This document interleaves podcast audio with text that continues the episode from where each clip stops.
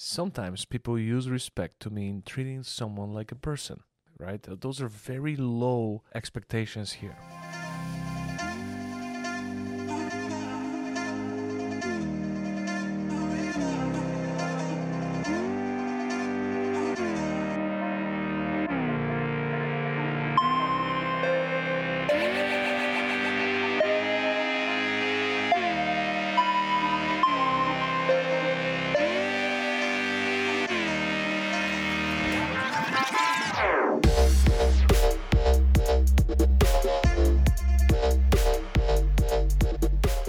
Good morning, champ. Welcome to Chief here, professional problem solver, coming to you live for another episode of Wake and Make. Today, we're going to talk about respect. R E S P C T. Why does everybody need respect? People are so offended when they're disrespected. You need to put some respect on my name. It's crazy. Let's dive into respect today. I think people give respect. I don't think respect is earned. I think we give respect automatically to some people based on specific factors.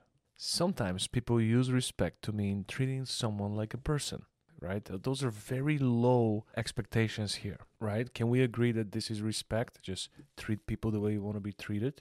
Sometimes people use the word respect to mean treating someone like an authority. Oh, you have to respect the police officer. You have to respect your boss. You have to respect the person who signs your check. You have to respect your client. That's the second version when we give respect.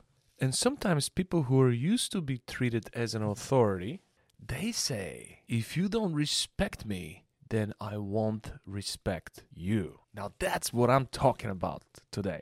So they say, if you don't respect my authority, then I won't respect you as a person. They think they're being fair, but is that really the case? Right? So we got to go back to the foundation of respect.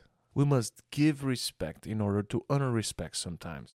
The takeaway from today's show is to just stick to the first low expectation, to the first principle. Treat people the way you want to be treated. Apply sympathy, apply empathy, apply respect, which is a form of love.